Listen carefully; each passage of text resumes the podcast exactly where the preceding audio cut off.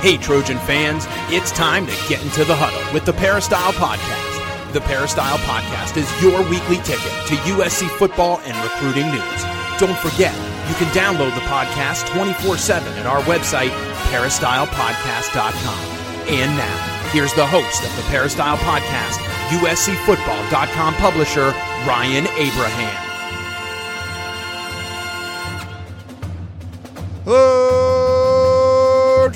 Trojan fans. Welcome to the Peristyle Podcast on a Monday. Happy Monday to everyone. Happy 1st of February. I guess tomorrow's Groundhog's Day, we're now into the month of February. It seems like January took quite a while. Uh, this 2021 year getting off to a, you know, interesting start for sure for everybody. But I want to thank everyone for listening. And if you have any questions or comments for the show, you can email us podcast at uscfootball.com. That's the email address. Or if you'd rather call or text us, you can do that too. 424 254 9141. And an Apple podcast, if you have that app, please leave us a five star rating. Subscribe to the podcast and any kind of review that you have with comments, feedback, suggestions. We do appreciate that very, very much. And we appreciate Harvey Hyde coming on to the show every week talking about USC football. We got a bunch of different topics to talk about today. It's actually the the week of National Signing Day, National Letter of Intent Day. Uh, it's been definitely diminished with the early signing period in December. We'll talk about that a little bit. USC hiring their tight ends coach, uh, some of the uh, the uh, analysts that have been lost off the staff. So a lot of things to get to today, and we'll do that with the coach Harvey Hyde. Follow him on qu- Twitter at Coach Harvey Hyde, or you can go to his website harveyhyde.com. Check out all of his content. Coach, how you doing today, sir? I'm doing great, buddy. I'll tell you another great weekend. I missed um, I missed a lot of football this weekend, but I watched the Senior Bowl. I don't know how many people watch that, and I watch the practices during the week. It's interesting to watch that and see the coaches coach it and evaluate it. They say very basic, but it's nice. It was entertaining because there wasn't any other football on. But this is a huge week, Ryan. When you mentioned National Letter of Intent on Wednesday and also the Super Bowl on Sunday, I mean uh, it's sort of the conclusion of a football season, and uh, I don't know what I'm going to do except get ready for spring practice and talk about all the issues and things that are happening in college football. Yeah, it's uh, it's really weird. We're gonna we'll talk about the National Signing Day stuff in a minute. Um, it's just weird the way that's changed, and it's changed over the last few years. Uh, but and we got to talk about uh, USC hiring a tight ends coach. But you mentioned the Senior Bowl already, so maybe we'll start with that, Coach. Uh, USC only had one uh, senior invited, Marlon Tuipulotu, like a guy like Tyler Vaughns uh, could have gone. He wasn't invited. They're not going to do the traditional NFL combine, so there's going to be a lot more emphasis on all of the pro days and the different college campuses. So it's definitely a different kind of year for players coming out and trying to make it in, with the NFL draft. There's just going to be less uh, in-person data that that uh, all these NFL programs and GMs and coaches can can gather that they normally would in a regular year. So, uh, what I, what did you think? I mean, I think Marlon Tuipulotu seemed to, to do pretty well. I didn't check out a ton of the Senior Bowl stuff, but any thoughts from that and uh, you know USC's kind of off season in general? I think he did himself good down there. Uh, I've been to the uh, Senior Bowl before, and I've worked the Senior Bowl before, and and uh, it's a great thing to be at. You can evaluate the players good against goods. Uh, the top players in the country normally they have their Two NFL coaching staffs coach it, and they certainly have an advantage as far as working uh, with them. I, I think that Marlon um, uh, is predicted now in the second round somewhere, which uh, it was good for him. He, uh, I thought I'm, I'm glad he went. I am somewhat puzzled too, as you are, Ryan. Why other players? I don't know why Hufanga didn't play in it. Or St. Brown might be hurt. Tucker, the offensive tackle, I'm not quite sure why he didn't play in it, unless they choose, chose not to play in it and go for the pro day, or their agent told him not to play in it. I, I don't know. And Tyler Vaughn, I'm not sure why he didn't play or if he was invited, so I can't really give you any type of opinion on that. But I think it's great that when you're invited to those things, to go to those things, to get the additional exposure especially if you're a guy in the bubble where you're not sure if you're a third round or fourth round or first round or whatever you might be, a second round to improve your stock, like in the past, a lot of the quarterbacks decided not to work out and or play in the Senior Bowl or go to the combine or whatever. And as you mentioned, we won't be having a combine this year, so they figured the only thing they could do is lower their rating rather than bring their rating up. but it was a larger group of players there, and you know they did limit who could go to it this year. Normally, all the assistant coaches go, the head coaches go, like when I was there, and so on. It was really a a coaching convention as far as evaluating players and coaches talking to each other about this seasons and a lot of discussions on the coaching openings and all the things that were going on. But this year, the only people that attended were the two staffs that coached it and the uh, general managers and scouting departments, and possibly in some situations the head coaches. Uh, a lot of situations the head coaches weren't there, so no assistant coaches. So they really did cut it down, and because of the virus and so on, they wanted to be very careful and limit people there who was at uh, Mobile, Alabama. So it was a good game. I enjoyed it. Uh, I thought the coaches really did a great job of coaching. They were really organized guys uh, ran around. They're very disciplined. They did what they were supposed to do. I think they learned a lot about pro techniques and calling the plays. It's amazing. You saw both you saw both teams in huddles, which is something a lot of these teams haven't done before. These kids have never been in a huddle, and a lot of the snaps from under center center where a lot of these quarterbacks and centers haven't really snapped the ball under center.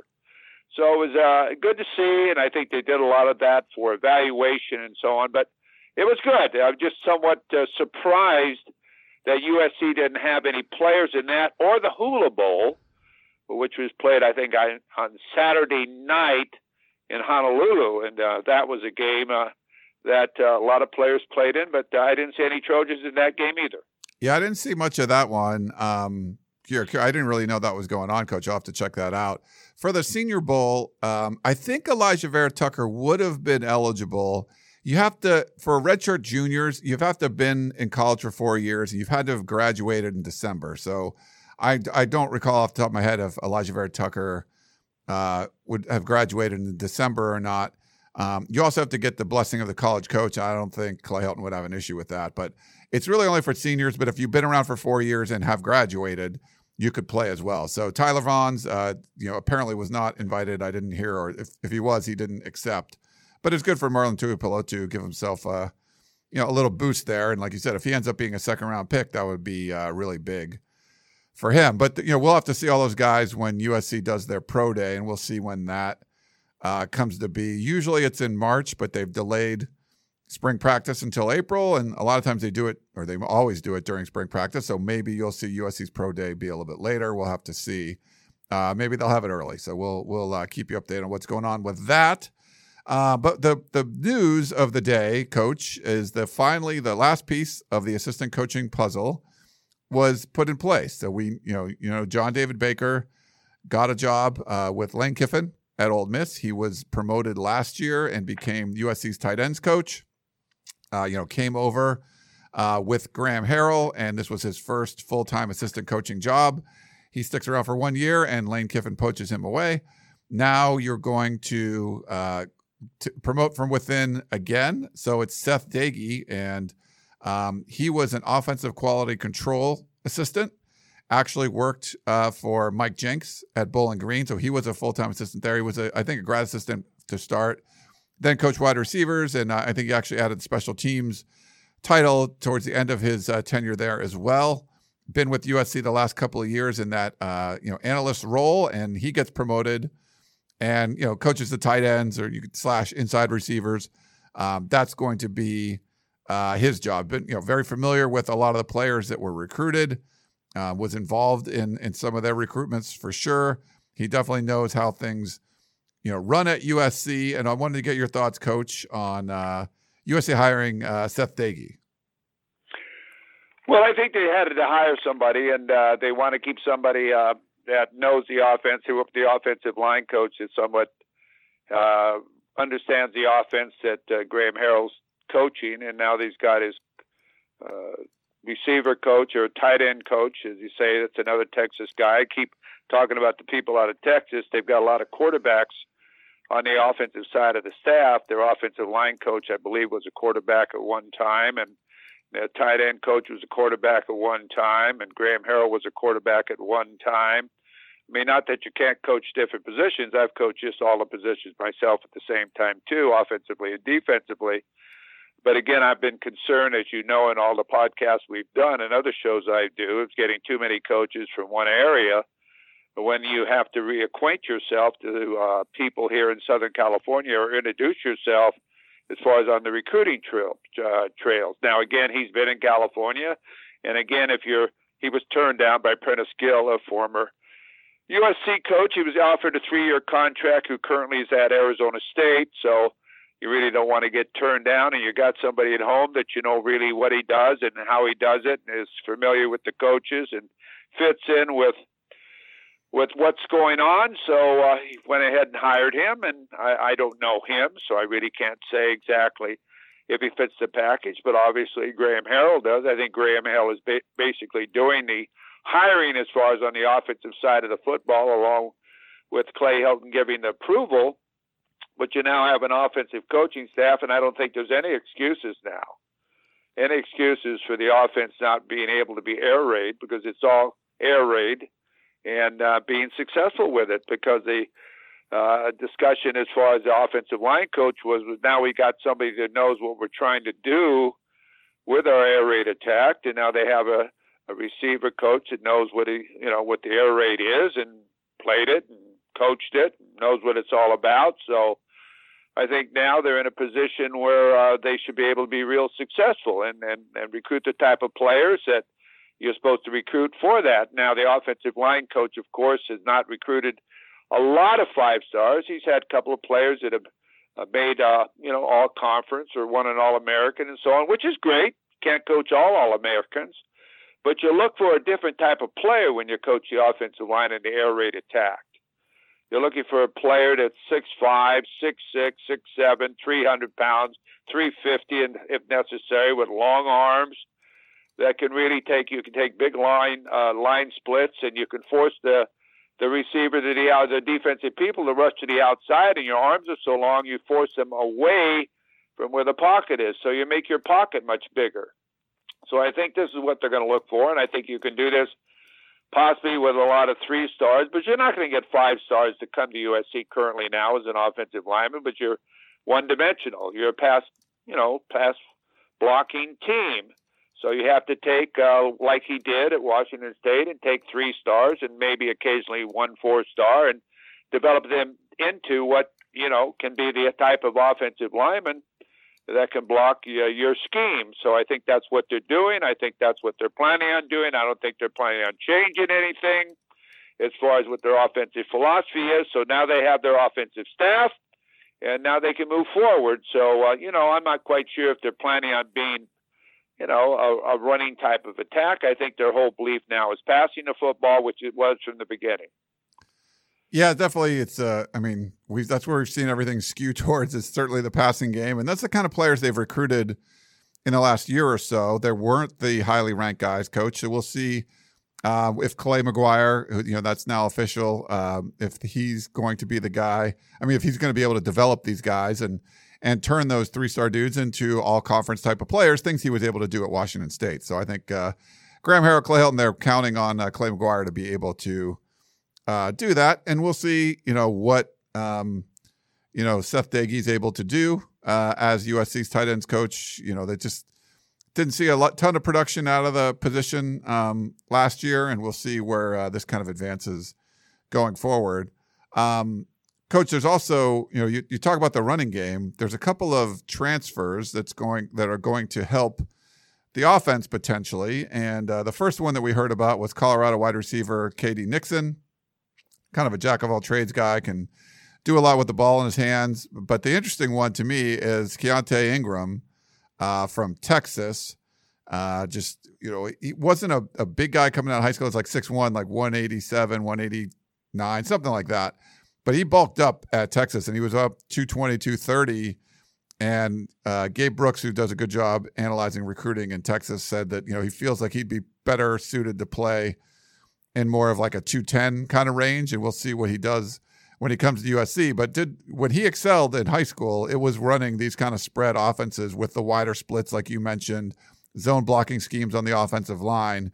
Didn't really fit what they were doing at Texas, but potentially could be a good fit for for USC. So two kind of important pieces being added to the offensive uh, system here for USC, Keaontay Ingram and uh, KD Nixon. I just want to get your thoughts on on those guys, Coach. Well, Nixon obviously a good little player. He's not, you know, I don't know if he's any better than Gary Bryant, or I know he wasn't a Gary Bryant out of high school. wasn't recruited as heavy as Gary Bryant was. So, I think whenever you bring in somebody, you got to have a reason to bring in a, a transfer. You need there's a need there, or you you don't think your players can play, that you can't win with the players you have. And I think USC has some great receivers. When you consider the receivers USC has, and Ford not even playing yet, uh, I mean, really, you've got some great receivers there. And I think you you sort of uh, have a question with your. You got to be very careful with your underclassmen when you bring in somebody because someone doesn't come there if he's not going to play, and what you promise that person to play. And these guys have waited their turn now to play as far as a receiver, and now you bring in a receiver that's going to be a senior, and you say, why? Why is this necessary? He didn't have a great year last year. I mean, uh, unless you plan on doing a lot of different things, he can't do anything different than what Gary Bryant can do. I bet you Gary Bryant could beat him in a race. But I mean, I don't know. I don't know times, but I'm just saying he's a great player. He's a hell, he's a hell of a recruited player, and you bring in somebody to play possibly the same position. You, you, you sort of wonder as an underclassman, why is that necessary? What if they told me I was supposed to come in and get my chance right away? So, it was there a, a, a necessity to bring in a receiver? Was it really essential to have a receiver in order to win? I don't know. As a player, I would say I don't think so. As an outsider, such as I am, I, I say I don't think so. Uh, they talk to him about a special teams guy. I think he has special teams guy. Now he'll probably come in and make first team All American or whatever. But uh, I, I, that's what you have to be careful of. Got to be very careful bringing in players at positions where you already have players. So that's what I'm concerned with there. Nothing against the kid at all. Kid wants to play. Kid wants to get into an offense where he can play. And who knows what they told this kid, okay, as far as why he wanted to come play at USC. Now, as far as the running back is concerned, uh, you know, he didn't really play last year. He opted out, didn't play the season.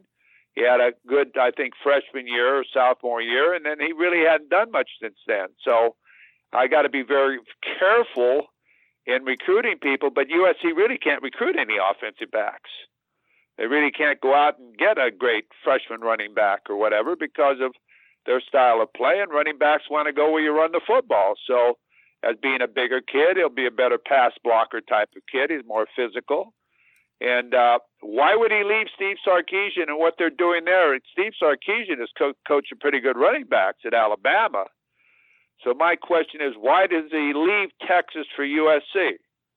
Uh, he might have had a pretty good relationship uh, before with the Texas coaches that are on USC staff, but I'm always very concerned.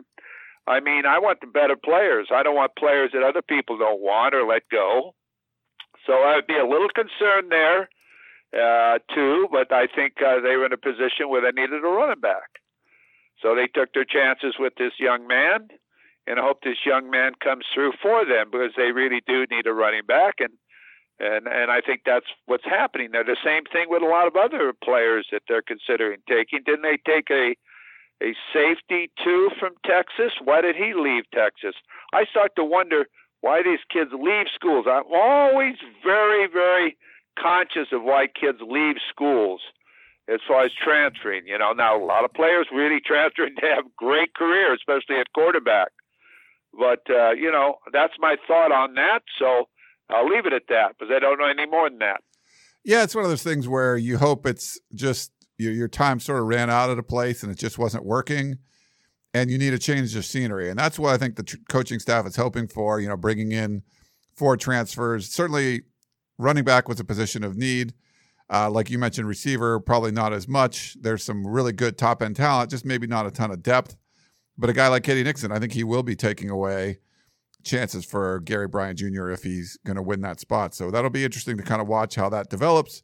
He's on campus now. You can see, you know, when spring football happens in April, we'll see how that kind of, you know, the chemistry he builds with Kedon Slovis and all that and how they use him because he was used in a lot of different ways um, over the years uh, at Colorado. I'll and, tell you. Let me let me let me interrupt you. Yeah. I would have kept Markese. I would have kept uh, Steps before I'd have taken any running back. I'd have said anything I had to do to keep him. So you know he, he you can't get any better running backs than him. No, he's legit. Uh, but that, and that's a situation, coach, where you know we've heard from Mike Jinks that they've never had running backs like in this system that were that big, and obviously Markese Stepp wasn't happy with his role. USC wasn't able to to you know kind of adapt and play a guy like that and and have him be satisfied with his role.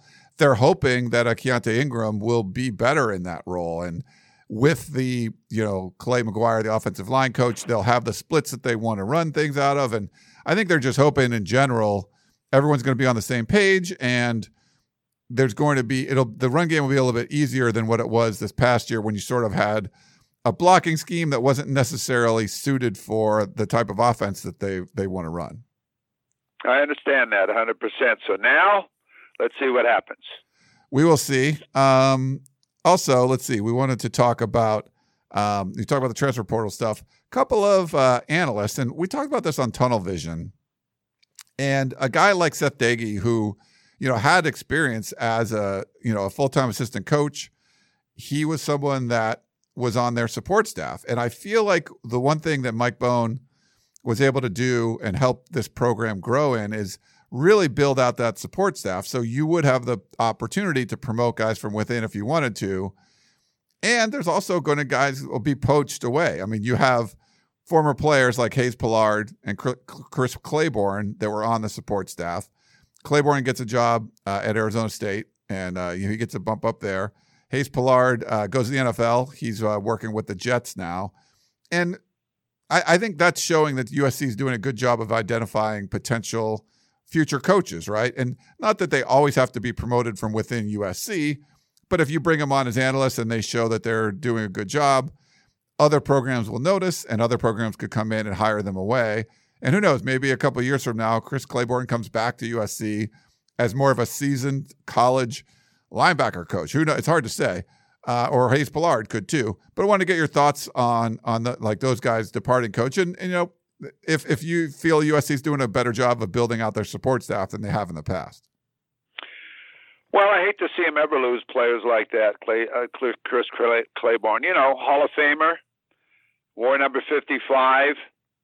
Uh, no Southern California coach at Long Beach Poly, been a head coach at Calabasas. Uh, I mean, uh, you know, just a just a, a Trojan, and then I find not be able to find a place for him I think Herm Edwards is doing a great job. He's got Chris Hawkins over there, did a great job of recruiting and a great job of coaching. He's got Prentice Gill Hill over there, who's doing a great job of uh, Prentice Gill, who's the receiver coach, and now he gets uh, Chris uh, to go over there. Uh, man, I tell you what, they're, they're going to come into uh, Southern California strong, and uh, you know, whenever you leave a program and go somewhere else, you're not really happy, especially if you feel like, you know, maybe that you could have got a position there and you didn't get that position there. But you remember the hullabaloo that was made when he came there to coach. And, uh, but I hate to see Trojans like that leave the program. I really do. Now, there's still Trojans that are there. Don't get me wrong, in other positions. But when you lose a, a guy like that, a Hall of Famer, uh, to a, a, conference school, Arizona State. I, I you know, uh, I don't think it looks good uh, as far as for the alumni football players, uh, the connections with the past players that have played at USC. Uh, do they do they feel like uh, their guys are being taken care of? you know that, that there's things going on on the side. You know, Zoom phone calls and so on. Uh, among players. In fact, I think it was yesterday there was 45 former alumni players that uh, had a Zoom call. And why do they have that Zoom call? What's it all about? Do they feel like the program's headed in the right direction or not headed in the right direction or or they're, they don't feel a part of it as much or uh, that anymore? I don't know. But, uh, you know, a lot of these things happening and and then how many people have thought about Todd McNair? You know who the running back coach is for the Tampa Bay Buccaneers? Todd McNair. No one talks about that. I mean, he's back in coaching. Bruce Arians, who I know real well and was on a board with him at one time, I mean, he gave him another chance, and I think that's great. So he's going to the Super Bowl with Ronald Jones, man. Ronald Jones had a great career at USC. The only USC player in the Super Bowl. He was there 15, 16, and seven, years 15, 16, 17, and he rushed, you know, over a thousand yards every single year, just about. So I think his senior he went for 1,500 yards. So he's been a great player in the NFL. And Todd McNair, I want to congratulate him as far as going to the Super Bowl. And you know, there's a lot of things happening with the SC family as far as is there unrest, is is the things going right. Uh, uh, so you know, there's a lot of things behind the scenes happening. Why wouldn't they have hired Hayes Pullard in a in a key position at USC rather than go to the Jets? I don't know. Maybe he wants to go to the NFL, but uh, uh, you got to keep guys like that around. I, I would think because of the contacts that these players have with former players and also in recruiting. Yeah, uh, we'll see, Coach. There's, I mean, I I give them credit for hiring those guys to begin with. They definitely have a more robust support staff, but you can't keep everyone, and you, there's no way to to hire all those guys. You only have ten, you know, assistant coaching spots, and I think for someone like Chris Claiborne, we could, you know, give you know kind of be critical towards USC if they hire a, a, guy like that who's a USC legend but doesn't have a lot of experience. He goes to Arizona State and like coaches for three years. Maybe he comes back to USC at some point. I don't know, but um, he's got as much experience as any of those other coaches. He's coached the defensive coordinator at Arizona State. He coached with him at Long Beach Poly. He's been a head coach. He's coached at Oak Christian as a defensive coordinator. I mean, he's coached as much as any of these other coaches who are coming in. You know what I mean? In coaching certain positions. I I'm not disagreeing with you. I'm just saying that, you know, yeah, I think you got to give a strong look at a lot of your local coaches when you do hiring, that you can network throughout the coaches in Southern California and the state of California, that they know who you are. You know what I mean? And you create relationships as when you played football or when you work your way up the the line. You know? Yeah. No, I get, get what you're saying, Coach. Um, then yeah, interesting. Todd McNair and Ronald Jones, the only Trojans uh, in the Super Bowl coming up this weekend. So we'll see what uh, Ronald Jones. He's had some huge games, and Leonard Fournette would come in and play, and uh, but they have a pretty good one-two punch there, and they're gonna. I think they're gonna have to be effective uh, running the football, helping Tom Brady out if they're gonna have any chance of beating Kansas City. Well, I I think that you know you got to do it all. You can't have any turnovers. You got to play a perfect game. I think it's going to be a great game to watch. I really do. I tell you, two Hall of Famers, uh, potential Hall of Famers, uh, playing uh, uh, at a home stadium. Uh, um, I can't just imagine. It's going to probably be the biggest handle ever betted on any Super Bowl game, or maybe viewing audience, the biggest ever. Uh, that's what the uh, pattern has been as far as you know, coming up to this game. And uh, I think it will continue because people are bored and people want a little incentive. And I think uh, uh, it's going to be that way. I think people, I just hope people don't party and break, uh, you know, we have some more problems with this virus and all this and that. Watch it at home with yourself uh, and your family. Don't go out partying and, and doing all these crazy ass things that people are doing and then uh, we go back and just when we're opening up things now it all starts back like thanksgiving and christmas and holidays and we're back having a problem again you know? Before they do that and as much as i love football i'd like to see them cancel the game because i want to see our country healthy. I want to see uh, see our country going back to work. I want to see all the things that are necessary and i hate to give this lecture again but we're all one team and we got to all win yeah, hopefully everyone wins and they're safe during the Super Bowl. It's always a good distraction, and uh, to be sad that, that football season is going to end, but uh, it was a crazy one and more interesting one that we'll ever see. Um, okay, why don't we take a quick break, Coach? We'll come back and answer some questions. Back in a minute.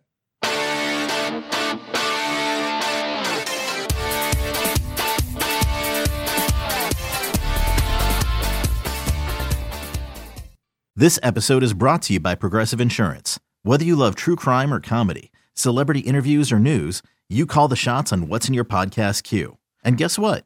Now you can call them on your auto insurance too with the Name Your Price tool from Progressive. It works just the way it sounds. You tell Progressive how much you want to pay for car insurance, and they'll show you coverage options that fit your budget. Get your quote today at progressive.com to join the over 28 million drivers who trust Progressive. Progressive Casualty Insurance Company and Affiliates. Price and coverage match limited by state law. Introducing the two way V4, where groundbreaking fuel cell technology meets fresh foam cushioning for the ultimate performance. With Fuel Cell, each step feels explosive, delivering unparalleled energy return. Paired with fresh foam, experience maximum comfort throughout the game. Its lightweight textile upper offers support and breathability without sacrificing agility. Whether you're hitting the clutch shot or locking down the opposition, the two way V4 gives you the tools to play at a high level. Learn more and purchase the two way for yourself at newbalance.com. All right, we're back here on the Peristyle Podcast. Let's start with a voicemail. Coach, I'll play for you. Get your thoughts. Hey guys, thanks for all the hard work. Seal Beach Sandy here. Had two questions. First of all, uh, I know a lot has been made about USC's inability to sign top offensive line talent for some time now. It seems like that trend is moving itself into the linebacker corps. Just not seeing a lot of linebacker commits while they're do seem to be defensive line commits. Um, a great number of secondary commits. Um, even the three athletes we have on the 2021 list all seem to play in the secondary. My second question was, um, while I'm really excited to see Keaontay Ingram coming out to USC, um, guy looks like an incredible back, kind of a Ronald Jones type running back. Um, USC has, you know, continued to split its carries, and now we have, in addition to Ingram, we have Stephen Carr, Vavae is back, Kenan Christon's going to be in the mix, and if we start trying to split those carries, it just seems like, you know, these guys really need to get going. Seeing Ingram, he seems to get going as the game goes on. And if he's pulled out of the game, uh, I would have to imagine that's going to be frustrating. So I'm just curious on thoughts regarding that. Thanks again. All righty. Um, let's see. Uh, so the first, first one was the, the linebacker. Yeah, the linebacker line- recruiting as opposed to defensive back commits. And and we I forgot to mention this, coach, but you know, signing day is Wednesday. It's uh, the traditional signing day, but really the early signing period is where the majority of players are signing. USC does have a four-star linebacker that they're likely going to get, uh, Raesjon Davis from um, Mater Dei High School, former commit to uh, LSU. So, Seal Beach Sandy, that would be a good grab for USC on Wednesday. But you're right. I mean, you got a guy like Donte Williams in there, coach. He's just crushing it and getting DBs all over the place, which you need, but you'd like to see some higher ranked linebackers as well. Well, it goes back to a lot of thinking and uh, parents and uh, coaches in their high school level and so on. It all reflects the air raid, air raid attack affects your own football team, your whole football team, all right? Where do you get better as a linebacker? You go against your own team every day, right, in practice and spring practice and everything. And if all you see is pass, pass, pass, how do you become a run tackler? How do you become a complete linebacker? So, you know, when you're a linebacker, you got to stop the run. You got to plug the hole. You got to do all these different things that are necessary to become a great player. You got to be able to show it on film and and, be, and become better. And when you don't really have that opportunity, how does USC's defense get better when they go against just one type of offense that is uh, set up for uh, a whole different look as far as people are concerned? Okay, so I would think a lot of players consider that as far as uh, where I should go to school and how I can become a better all-rounded player. Now, if you're a secondary guy, I guess you cover the pass all day. Uh, and I think that's pretty good, but you got to be able to come up and tackle people too, believe me. And uh, so, you know, if, if I'm playing USC, I'm going to run at their corners, okay? And make them make them tackle me because that's something they don't like to do, and they're used to covering. And I'm not going to give you a game plan, but I'm just going to tell you they've had trouble uh, stopping the run at times as far as the linebackers over pursuing or not plugging the hole or doing the things that are necessary to do. But you got to have practice to be able to do that and see all the different type of series and cross actions and and you know blasts and things that you don't see as far as this quarterback going under center and running the I and where do you see that at? How do you get better at that? With a scout team running against you? I mean, that's not uh, ones against ones doing things that you're going to see in the football game, ones against ones. And when you make a decision as a parent, and kids today are smart, and coaches are smart, and you know they, they're they're educated on exactly what you have to do to get better and uh, you have to be able to uh, see what you're going to play against And to become a better player over several years, you can't just go against the pass every day and do different things. And, you know, correct me if I'm wrong, Ryan, you're at practice every day. How much do you see of some of the things I just mentioned, or the jumbo formation, or or some of the things that you're going to have to learn to play against in the game? So uh, I think that's part of the uh, the certain positions that uh, USC will have a problem recruiting as far as offensive linemen and running backs, and on defense, probably linebackers, and uh, maybe defensive linemen at the same time. So, uh, you know, you got to look at the whole picture when you evaluate as a student athlete and a parent and a coach on where your players or your son goes to school. Yeah. Um, no, I agree with you there. We'll see what we'll see what USC is able to do going forward with the the linebacker spot, but there's definitely been a focus more on the defensive backs. But you know, you have your best recruiter there, and I think that makes a big difference. Um, the other part of that coach would be about uh, Keaontay Ingram and splitting carries with oh, guys oh, yeah. like uh, you know uh, Stephen Carr and uh, Vavae Malepeai. Any concerns there? No, no concerns there. Uh, I'm assuming, I'm assuming that Carr and Malepeai is coming back uh, because uh, where would they go? What are they going to do? Uh, so it's best for them to come back. It really is. Now, are they utilized and uh, and uh, alternated every other down, or is there going to be a back that's going to get into the rhythm and get a feel of the game, including Ingram, where hey, you're our best back. You're going to play. Don't look to me at the sideline. I'll take you out when I think you're tired. Don't come out when you think you're tired. Get used to carrying the ball and be a complete running back and get it done. Now, I think that's the way most teams play that have great teams. I don't know how many times you saw Harris come out of the game, but he came out occasionally at Alabama or the running back at Ohio State. Yeah, he came out of the game occasionally, but hey, you, your number one dude goes, man and that's his job. He's the best football player in the field. You got to have your best football players on the field, the ones that get it done in in all your offense and what you're trying to accomplish. So you saw them catching the ball and running the football, and whoever's the best, whether it's Ingram or Malepeai or Carr or whoever, that guy's got to go on every down. So first of all, you don't want to have tendencies that this guy's in when you're running this play and this guy's in when you're running that play, and you never get a you never get a rhythm as far as seeing the same blitz two times on how you block somebody and you missed it the last time. Or when you ran the last play, you should have cut it back, but you never see the play again. But somebody's in there the next time you play it. So you know, the, this is just my philosophy. My philosophy is the best guys play and you've got to have a guy to fit your offense that does it all. So we'll have, see. Have to wait and see. That hadn't been their philosophy. It's a multiple choice. There are 31 flavors as far as that the way I looked at that. And uh, my best guys are on the field because it gives me the best opportunity to win. Coach, um, you know, we mentioned we are talking about signing day. I wanted to get your thoughts on that real quick. The early signing period that started a few years ago, back in December. Um, I don't know. I mean, I'm, I'm not a huge fan of it, to be honest. Like, I'd rather see a very early signing period followed by, um, you know, like the regular signing period where most players are still signing uh, in in February. Um, it just seems like it's a crazy time when you're doing this in in late December before Christmas. You got finals, bowl prep. You know, this year was even crazier with the pandemic, and uh, you know, you're you're finishing up your championship games and things.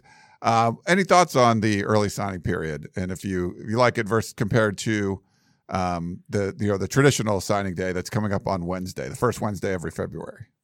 Well, I'm sort of a traditional guy. I think it was done that way in the first place because it's the best way to do it.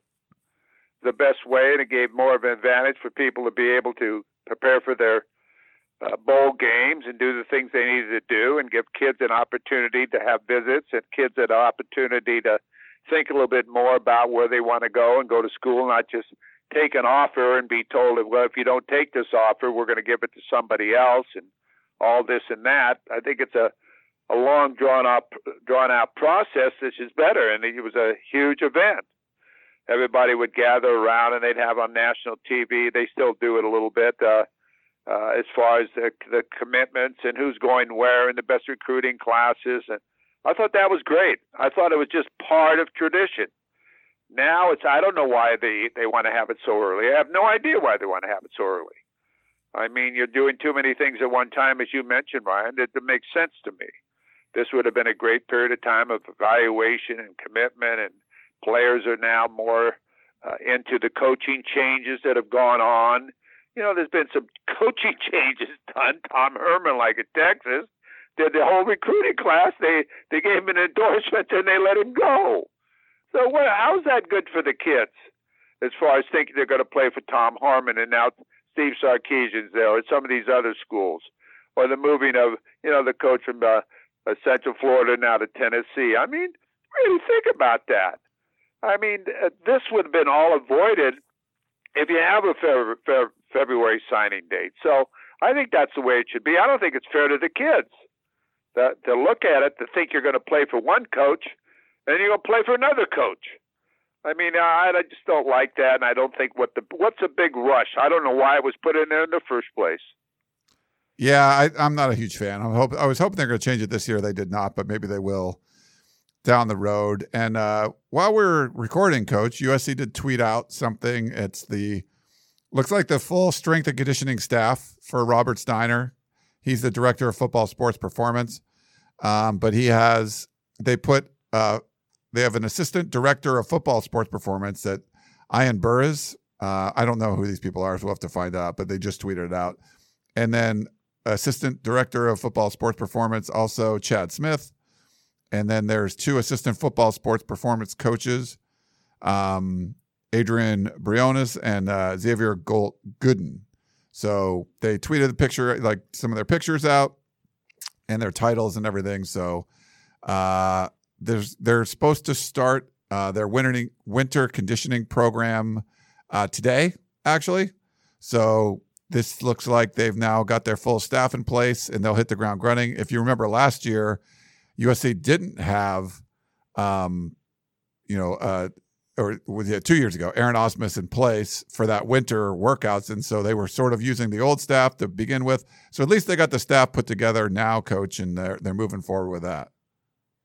That's good. That's good. You got to start early, and uh, you know the, you got to build a belief in these players. They're going to look forward to meeting these coaches and seeing who they are. I don't know if any of them are holdovers. I don't have any idea. No, I think but, it's all new. Uh, I think everybody's new. Everybody's brand new, so I don't know where they're from or where they've been or or if they're all from Notre Dame or whatever. I have no idea. So as time goes on, we'll check it all out and see how it works. And again, you know, remember a year ago they thought that Amos, whatever you, however you pronounce his name, was the greatest thing that ever happened since sliced bread. And a year later, the tug of wars and the steaks, uh, barbecued steaks, and all that isn't good anymore. So, you know, it has to be somebody that's unique. It has to be somebody the kids like to go in the weight room. It has to be something your head football coach goes in the weight room. It has to be important, and it has to be somebody that really uh, gets along with kids, not just chews them out. Because kids get tired of hearing that. Kids get tired of listening to people yell at them. Okay, after a while they quit listening. So it's got to be a place you go into, you want to go into, because that's where you really become better and you become a football player, as I said, rather than a weightlifter. All righty. Well, that was uh, a little breaking news in the middle of our show. So, you know, the, the that winter conditioning program starting today. Looks like the full staff will be there. So it'll be interesting to see what the, the, the players think uh, about those guys. But let's get back into questions, coach. Um, Chris wrote in and said, "Is Eric Bieniemy the kind of head coach needed for USC?" What do you think, Coach? Eric, the uh, offensive coordinator for the Kansas City Chiefs. I'll give my thoughts, but I'll I'll get yours first. Well, I know of him, and uh, uh, I would say right now he'd be a better candidate for the NFL. I think he's become more familiar with the NFL. I really don't think, uh, uh, no matter who the coach is, he's got to come in and learn what the rules are as far as in college coaching now and take a test and all this and that. I think that uh, it's got to be somebody that has contacts, has been on the road, that knows people, that can pick up the telephone and and uh, just because it's you, uh, they take your call, and just because it's you, they'll say, "Coach, I'll help you with that player." And I'm not saying that he can't get that done, but I, I like the uh, college approach better. Now I know Pete Carroll came from the NFL, so I, I you know, people are going to say, "Well, where did Pete Carroll come from?" Okay, I know that. I think it's great, but uh, you know, you'd always don't have that type of success. So uh, uh, the, Pete Carroll was unique. Okay, brought in the greatest staff that you could ever bring in. I mean, when you think about the staff that he had at USC and putting a Kirby Wilson along with DeWayne Walker, both Southern California kids, and made him a part of the coaching staff, brought him from New England, and Ed Orgeron and Davis, the offensive line coach. You just consider that staff that he put together. You said, my goodness, what a great staff. But that's Pete Carroll and with his personality and everything, yeah, he was able to pull it off coming from. But his first year, he struggled, if you remember. He got beat in the Las Vegas Bowl by Utah, and then all of a sudden he brought it around and become a philosophy, and they got great players. And when you get great players, then all of a sudden you become a pretty good coach, and yeah, if you when you coach them up. So I don't know. I can't say whether he is or isn't. He could come in and be a Pete Carroll. So I don't uh, really know that, and I can't answer that question. I would hope that if they selected somebody like that, that he could be a Pete Carroll coming from the NFL. Yeah, I mean, I, I like Eric Bieniemy. I think I agree with you. He's probably more of an NFL guy. Obviously, USC doesn't have an opening right now.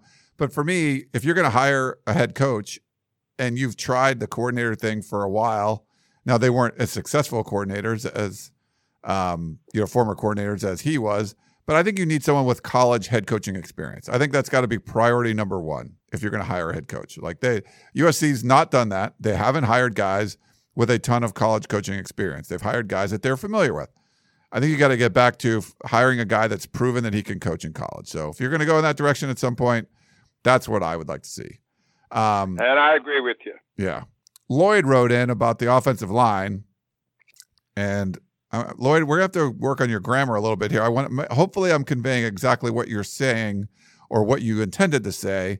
He says, I, Ryan, I guess Graham Harrell kind of shot down your theory uh, that they need an offensive line coach familiar with the air raid. So, do you think that maybe the problem is the quality of linemen they've been recruiting? For the most part, they're ranking, they're recruiting three stars, and they're only three stars for a reason. I look at a top team like Ohio State, Alabama, LSU, Clemson, Notre Dame, Georgia. They recruit four and five star linemen. SC has a problem on the offensive line. And Lloyd, I'm not sure what theory you're talking about, but I felt that Graham Harrell needed a offensive line coach. If you're going to run the air raid, and there's some people that don't like it, obviously, you know, Coach Hyde's been very critical of it. But if you're going to run it, I feel like you need an offensive line coach that's familiar with the system. It just seemed to me it was like apples and oranges with uh, you know, Drevno and and and Harrell. Um, but they and they had recruited offensive linemen that were four and five stars leading up to the last couple of years, and then it sort of fell off. And you know, you had the Austin Jacksons and Alijah Vera Tuckers and guys that were ranked, you know, really high. They just haven't got those guys the last couple of classes, and Oregon's done a really good job of doing that. So, like Coach mentioned earlier, it's going to be more about developing these guys and then you know hopefully changing that around. And if you're USC, you want to recruit those four and five star guys if you can. I think SC does have a problem on the offensive line. We'll see how they addressed it by hiring uh, Clay McGuire and getting rid of Tim Drevno. But any thoughts on that, Coach? Yeah, uh, uh, where these guys came from and their programs they came from, they are programs that didn't get four or five star players. Okay, the air raid attack was developed for programs that didn't have the same type of players, money, revenue as the other guys do. Okay? So they had to take three and four star players. Uh, not not a lot of four star players, Ryan. Three star players and develop them. That's including all positions. Okay, develop them or get transfers from other schools like they did at the quarterback situation at Washington State because they threw the ball all over the place and develop them to, to and and try to beat people. Never having great defenses, outscoring people, okay? And that's what you did. That's when the wishbone came in, and people started running the wishbone or the veer or different things. You take the service academies; they always do something that's triple option or something different that you can't prepare for week after week, and they become a great football team. They can beat you any week, but you don't have time to get ready for their chop blocks and low blocking and not options and all the things you don't see every week. Well, that's the same thing they did at Texas Tech, and they that's the same thing they did at Washington State. And you know they did it at programs where you couldn't beat Texas, or you couldn't beat Oklahoma, or you couldn't beat SC, you couldn't beat these other schools, Stanford. So you had to go to something different. So that's what they did. But USC, you don't have to go to something different. You don't have to coach three stars in the point. Before. This is my whole point on the whole thing. Whole point is, hey, you get the, the best players in America at USC. You don't have to coach three star players. Not that these kids aren't good kids. Why should you have to? Why not have them be all five star players? So that your receivers and your quarterbacks, that they're getting good four and five star quarterbacks and receivers, because the fifth vote, if you put the complete package together, you'll be getting the five star running backs along with the five star linemen. And the same thing on the defensive side of the football. So you got to be able to, you know, have it all to win. And right now, what it's done is it's hurt the defense at USC because they can't prepare for what they're going to see against great football teams. And it, the offense is running an offense that they've run where they haven't had any players, and you're not going to get any players because they've been playing with those type of players to equal it out. And their philosophy is if they could do it at Washington State, it should be better at USC because we get better players. Yeah, but you're not getting better players anymore. And that's why those players aren't coming there anymore. So, you know, you got to look at the whole picture of this air raid picture and where it started and where it's going to end up. Occasionally, you pull a big upset, like uh, Mike uh, Leach did this year against LSU in the opening game. Yeah, you'll do that occasionally, but look at the overall record at the end of the year, and uh, and that's the thing you have to look at as far as what you do. But USC's got a whole different philosophy to me of who there should be the face of the of the Pac-12. We've talked about this. They're the guys that line up that look forward to playing Alabama look forward to playing Ohio State. You think they look forward to playing those people now? But what they're doing, I wouldn't look forward to playing them. At least history has shown the last couple of years it hadn't been a very pleasant experience, and there's a reason for that. Yeah. All right. Well, we got a couple more, coach, and we'll let you go. Steve, class of 1980, says, Awesome program, Ryan and Coach Hyde. I listen to every episode on Apple. I fear USC's recruiting momentum will be short lived. I see USC opening the 2021 season at best 2 and 2, likely 1 and 3, and perhaps 0 and 4. Wow. Uh, San Jose is much improved, and Helton never had his teams well prepared for an opener. Uh, followed by Notre Dame. Enough said about that game. BYU should be better than two years ago when they shut down SC by dropping eight. Followed by a road game with Arizona State, which should be improved as well. What do you see as the repercussions uh, on our recruiting momentum of a two and two or worse start to the season. Steve, class of 1980. And real quick, um, so the, the schedule isn't out yet. The Pac 12 hasn't announced their schedule. Steve, I assume you were looking at some Google of a future schedule. It does list those three out of conference teams, the first three, and then I think it lists Arizona State next just because it's alphabetical. But that's not the first four games. Um, Notre Dame's going to be played in October, and then uh, I believe in November. Uh, that'll be October in uh, South Bend, and then there'll be a November game against BYU in the Coliseum. So we don't know outside of San Jose State being the opener, and that was the game that was moved or rescheduled because they had UC Davis on the schedule. And San Jose State certainly awesome team last year. I mean, they were they were amazing um, for what they were had to do and had to practice up in Humboldt and all that stuff. A pretty amazing job that they did. But yeah, those aren't going to be the first four games. So that, that would be a tough start for sure. But I don't think that, yeah, that's definitely not the first four games, Steve. But what, what are your thoughts on that, coach? And then, you know, if they did have a slow start, would, how would that impact recruiting? Well, you know, don't get me wrong. I think San Jose State's Brennan did a great job. I think he should have got out of there, try to get a job. I mean, they won the Mountain West Conference this year. They didn't play a team out of the Mountain West Conference. When they did in the bowl game, they got beat. What was it, Ball State or somebody beat them in a bowl game? You know, they normally have to play uh, Cal and these different schools as far as you know for money bag games, as far as being able to keep their program alive. Uh, I, I would think that, that if USC was to be beaten by San Jose State in the first game of the year, that when they came back to the offices, all the keys would be changed on the door, okay? Saying it's over with. I mean, don't get me wrong, I'm not trying to be a, a real smartass, but I'm telling you, if USC is beaten in their opening game against San Jose State, a team that did a great job this last year. The guy did a great, great job. But they didn't play a team out of the Mountain West Conference, and how good was the Mountain West Conference this year?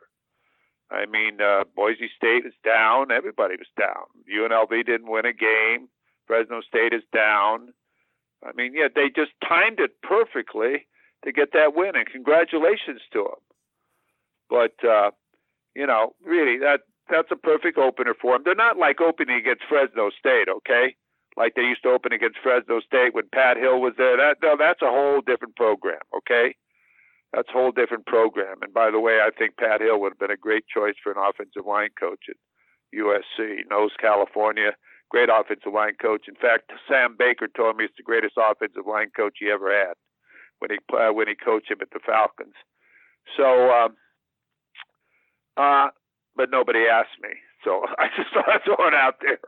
Uh, but uh, you know, they've got the rec. They should be able to play with everybody on that schedule. If you're USC, who who should you run away from? Is there a school on that on that schedule that you should run away from? I'll tell you what, uh, you're right about Arizona State. That's a tough place to go and play because the longer you stay down and you're not getting the players, the stronger everybody else is going to get. Got to remember that. As long as you can keep the the big time program down, the faster everybody else can catch up with you, and that's possibly, I would say, what's happening right now. Good recruiting at certain positions, ranked nationally, but is that the real picture? So uh, that that's the way I explain it. And then, really, when that story I just told you about the change of the blocks, that happened to a program I know, and I don't want to tell you, but they they left their office the coaches came back to their offices. The keys had been changed on the doors of their offices. One guy was going to propose one of the assistant coaches to his wife after the game, or his former future wife, and he couldn't even get the ring out of his office. That's a true wow. story. That's insane, Coach. Uh, yeah, that's true. There would be pitchforks and torches if uh, USC loses to San Jose State in the opener. I think that's uh, yeah, it would be pretty, it would not be well received from the Trojan fans. We got one last one from George. He says there's some really good junior college football players in the state of Mississippi. Go down there and sign some of them. Um, yeah, George. And real quick, my thoughts on this. With the transfer portal, immediate eligibility, and all that, I think it's putting less emphasis on junior college football. USC always had issues kind of getting some of those guys in. They had to be dudes that could graduate and and be eligible right away. And it, so there was, it was never going to be, it was never an easy fit for USC to use junior colleges as a, as a, you know, a feeder to the USC football program. There's only a few states in the country that have like great junior college football. I think Mississippi, California is one of them. I think Kansas has. Uh, I mean, there's there's like, but Mississippi is definitely one of those states. I think it's just a tough. That would be a tough ask to get someone to go all the way across country from Mississippi uh, come to USC. You know, all the grades have to be in order, all that kind of stuff. For everything to work is more difficult. And now the fact that you can get a proven college player out of the transfer portal a lot easier and get them to play right away. I think it's there's going to be even less emphasis on junior colleges, even if it would work well for a program. So I don't know any thoughts on that, coach. Well, I think the junior college programs are tremendous. They call them community college programs now. I'm a community college product. I went to community college and uh, played there. I was tall and skinny, and when I came out, I was pretty big. I was 280 pounds tackle. I went to the University of Arizona. I mean, I got a scholarship, full scholarship there. While I didn't have anything out of high school. I think it's a, a great uh, uh, program. I mean, when you think back to junior college players that USC had, Ron Yary came out of junior college, O.J. Simpson, he came out of junior college, Earl McCullouch, he came out of junior college. I mean, we could go through some of the players that have come out of junior college, but when they came out of junior college, it wasn't like they took a lot of them. They took uh, the greatest because USC could get the greatest of them. I mean, when you think of some of the great players, Rod Martin, the great linebacker, came out of LA City College. I mean, goes on and on and on. So I think it's good, but I'm worried about the junior college program, especially in California. They didn't play this last year. I'm worried about them being supported by their administration and eliminating of those type of programs. You see uh, more community college program dropping football, which means there's a less opportunity for kids to be able to play football or play something they love to do. I mean, look at the state colleges in California, Long Beach State, uh, uh, Long Beach State, Northridge, uh, Cal State, Fullerton. All these schools drop football. I mean, it was a great opportunity. Don Coryell would go 10 and 1 or 11 and 0 every year with just junior college players, just junior college players. And a lot of people are too young to remember those years with Don Coryell, but that's how he got the San Diego Charger job from San Diego State. So, you know, I think it's a great, I think the community college is really great for kids. And, and you're right, uh, the community colleges in California do not give scholarships, but the National Junior College Association gives scholarships. The state of Arizona has already dropped the community college football programs. No longer are they there. Some of the great programs, Arizona Western, all those players, Phoenix, they're gone. They've dropped them all already. And I worry about that spreading throughout the country. And uh, so, yes, uh, you can go out and get the great junior college player, Figueroa, number 50 for USC. I think he did a great job this year, last year out of Riverside City College. So you can get immediate help from the junior college programs. But uh, right now, I'm worried about where they are. And They didn't have this transfer protocol or whatever you call this thing now, where you can go from one school to the next uh, and move around like the, the players are currently doing now. Yeah, I think that's definitely. There's a lot of bullets being fired at the junior college football program, especially here in California. But the transfer portal, I think, is one of them, coach, and I think that's hurting those programs too. So we'll see. But uh, thanks for the the emails there and and all the questions. And coach, hey, thanks to you. Good stuff. Um, keep rolling along this off season. The winter workouts are starting. We'll see if we can get any news out of some of those and see how the uh, Trojan players are per- going to perform as they get ready for a later spring football starting in early April this year. I think it's great. I think it's really smart to put off spring practice, move it back. I really do uh, because first of all, your kids remember more. You have a longer off season as far as developing them. They'll become more acquainted too with the new strength and conditioning program. And uh, the only thing that I used to hate having a late spring practice was if you have any type of injury, there's less time to rehab that player. That's the only thing that I had against it. But I used to like to have it late as I could because the kids would remember more of what you've been teaching them when they came back in the fall. Yeah. But Ryan, again, I want to thank you very much for having me on.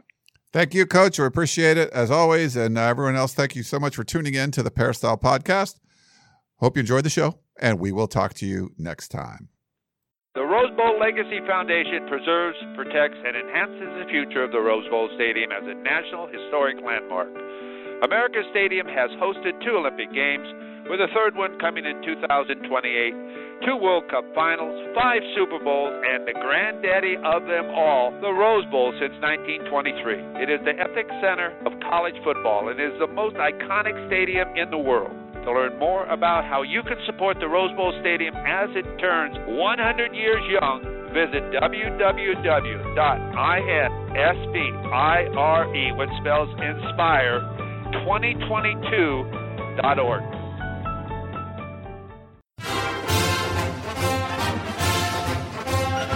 You've been listening to the Peristyle Podcast, presented by USCFootball.com.